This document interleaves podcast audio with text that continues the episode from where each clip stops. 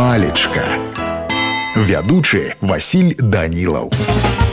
Прывітанне ўсім Сёння з вами разбярэм слова прытулак слоўнік дае наступныя тлумачэнні.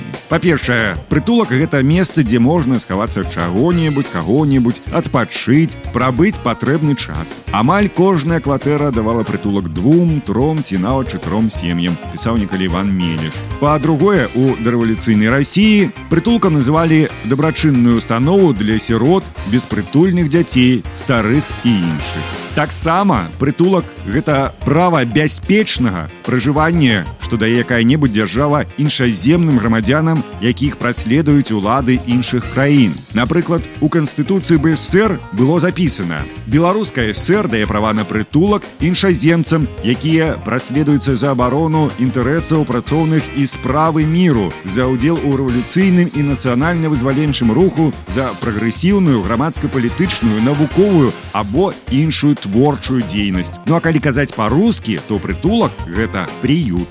У мяне на сёння ўсё. Добрага вам настрою і нясумнага дня.